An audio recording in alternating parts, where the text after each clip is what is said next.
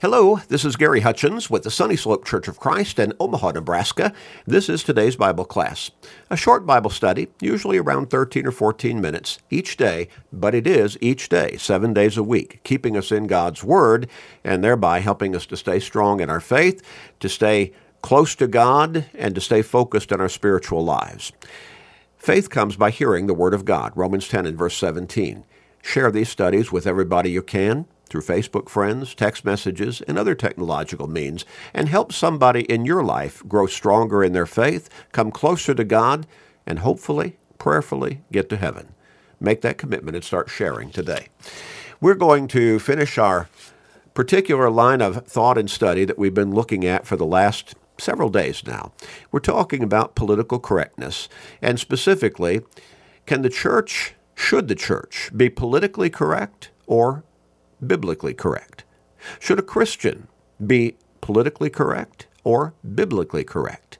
And what about when the two doctrines, and let me tell you, political correctness is filled with doctrine, the doctrine of those who are pushing that particular that, that particular mindset. Well, what about when the two lines of thinking, the two lines of thought, the two lines of belief contradict one another? Should the church go along with political correctness or biblical correctness? Should the Christian go along with politi- political correctness or biblical correctness? Well, let's make some final quick, quick observations and assertions. When you think about political correctness, and we've talked about how we cannot be politically correct and teach the existence and preach the existence absolutely of the Almighty God. Because there are many who are atheists within the politically correct movement, and that would offend them. Well, what do we do? Obviously, we teach the existence of God. We cannot take the politically correct pathway in that one. We cannot preach the creation of the world. Why? Because evolutionists many of whom are within the politically correct movement, they don't believe in God having created the heavens and the earth. Genesis chapter uh, 1 and verse 1. So we cannot go in the politically correct direction. In that one, we have to stand firm on God's word. David said, The fool in his heart says, There is no God. Psalm 14 and verse 1. He says, They are corrupt. They have done abominable works. There is none that doeth good. Again, Psalm 14 and verse 1. Well, we cannot stand firm on God and His Word and be politically correct at the same time. We cannot preach a sermon on Jesus. Why? Because He is proclaimed as being the only way to God. Jesus said so himself, John 14 and verse 6. And only can we find salvation through Him. Acts 14 and verse 12. Well, that's politically incorrect. Everybody ought to be able to believe what they want to believe, the political correct crowd says. So we can't go along with political correctness on that one, can we? We cannot preach Jesus his virgin birth. Why? Because that offends modernists who do not believe in the miraculous conception of Jesus. What would they think if they heard a sermon on, Isaiah 7:14 that a virgin shall conceive and bear a, bear a son and shall call his name Emmanuel? Matthew 1 and verse 23. Well, we got to stay away from the politically correct line of thinking and reasoning on that one. We can't be politically correct there. We have to be biblically correct. We cannot preach the miracles of Jesus. Well, why? Because miracles prove that Jesus is truly the Son of God, and that offends people who don't believe in Jesus. Hmm. Well, can't go the politically correct direction on that one, can we? We cannot preach the cross. Why? Because some are offended at the mention of a bloody religion, as they would call it. Paul wrote of the offense of the cross in Galatians 5 and verse 11. And yet, Jesus dying on that cross as the ultimate sacrifice for our sins, we're told several times in the book of Hebrews alone, let alone through the gospel accounts, well, we can't go the politically correct direction there, can we? We have to stay biblically correct. We cannot preach the gospel of the burial, the resurrection of Jesus. Why? Because many scoff at the thought of a resurrection from the dead. This is the very heart of New Testament Christianity. According to 1 Corinthians chapter 15 verses 1 through 4, the death, the burial, the resurrection of Jesus is the basic message of the gospel of Christ. Well, politically correct movement, uh, they would, a whole lot of them would not agree with that. They wouldn't follow that. So we have to stay biblically correct and not politically correct.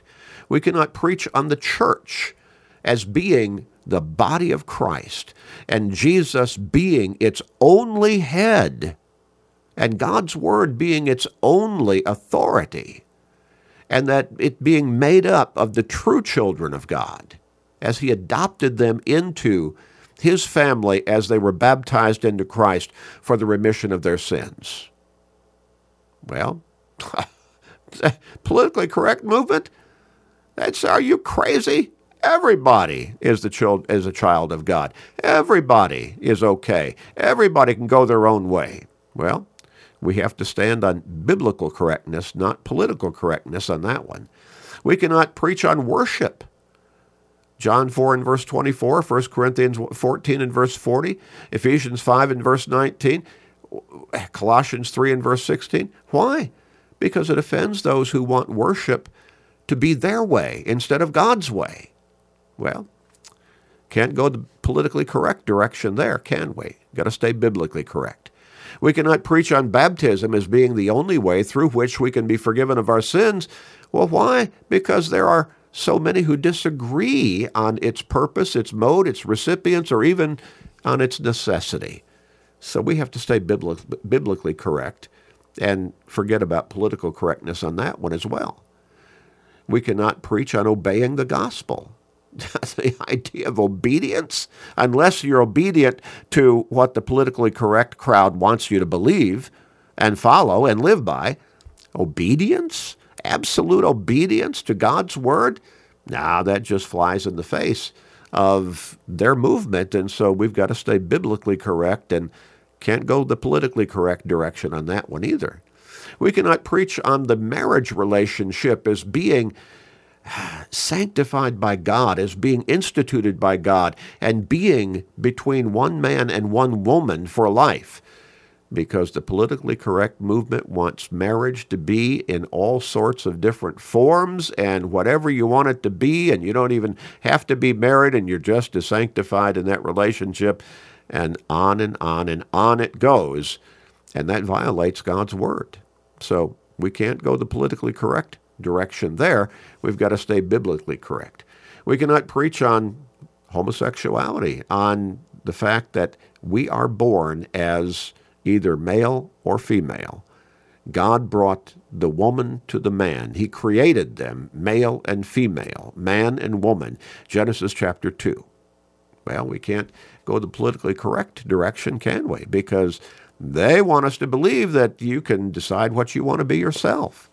You know, I used to know a family, they had one son who, when he was very young, he wanted to be a dog. How about that? Could we let our children decide they want to be a dog or a cat or some other animal? Just make their own decision? Well, obviously, the biblically correct position flies in the face and contradicts the politically correct uh, position. So we can't go politically correct there either, can we? We cannot preach on the woman's role in the home and in the church. 1 Corinthians 14 and verse 34, 1 Timothy 2 and verse 12, because, well, that offends feminists, many of whom are in the politically correct movement. So we have to stay biblically correct on that one, too. You see, it goes on and on and on. We keep seeing contradiction after contradiction after contradiction between the politically correct movement and God's biblically correct teaching. We cannot preach on hell dogmatically. Why? Because that's too negative. Nobody believes in that stuff anymore, according to many within the politically correct movement too negative. You can't be teaching on that too much. Others believe in universal salvation. 2 Thessalonians chapter 1 verses 7 through 9 is very clear that that is not true. John could not say today that what he said at the end of the first century the fearful, the unbelieving, the abominable, the murder and murderers, whoremongers, sorcerers, idolaters, and all liars shall have their part in the lake which burns with fire and brimstone, which is the second death. Romans 21 verse 8. But that's God's word. That's biblically correct. So we can't go in the politically correct direction on that one either. Preach on heaven? Well, to be politically correct, probably not. Why? Because it offends the secular people who believe that we are living the best life right now, and it's foolish to delay gratification for some pie in the sky, by and by hope that you can't prove. Well, we can prove heaven because it's God's Word, and God's Word is provable. In fact, it's been proven over and over and over again through the centuries. But some, like the ancient Sadducees, they do not believe in an afterlife. Even a passage such, such as John chapter 14, verses 1 through 3, is offensive to some people, where Jesus said, Let not your heart be troubled. You believe in God, believe also in me. In my Father's house are many mansions or rooms. If it were not so, I would have told you.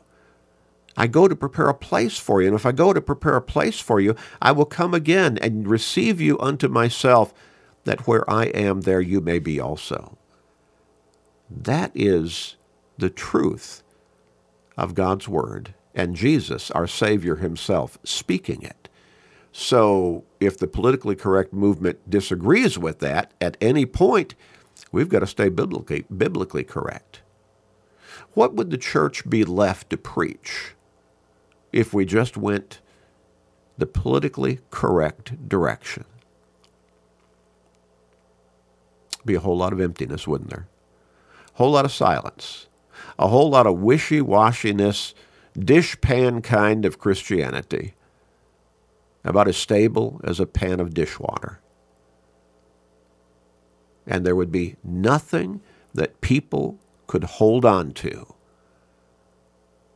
in confidence of their salvation because it would not be based upon the truth of the Bible, God's Word. Not all citizens are pleased with the changes in culture that we're experiencing right now in our country. In fact, many are turned off by the rapid change our world has made over the past quarter century. They long for traditional values and they see churches as the last bastions standing against a modern avalanche of social upheaval that is ungodly at its base. Imagine their disappointment in visiting a congregation that has silenced its objections to sin, or worse, has capitulated to be a mouthpiece for a movement that at least questions the very existence of God, if not outright denies it, and questions the authority of the Bible, if not outright denies it. So, where do you need to go to have confidence, to feel secure in the direction of your life? You need to go to the Bible. Again, Faith comes by hearing the Word of God. Romans 10 and verse 17. Political correctness, anywhere it contradicts biblical correctness, it has to be cast aside. We need to stay true to God. And being true to God is going to be true to His Word, the Bible. We'd love to help you. We'd love to send you a free Bible study through the, mo- through the mail. We'd love to talk with you, pray with you study with you.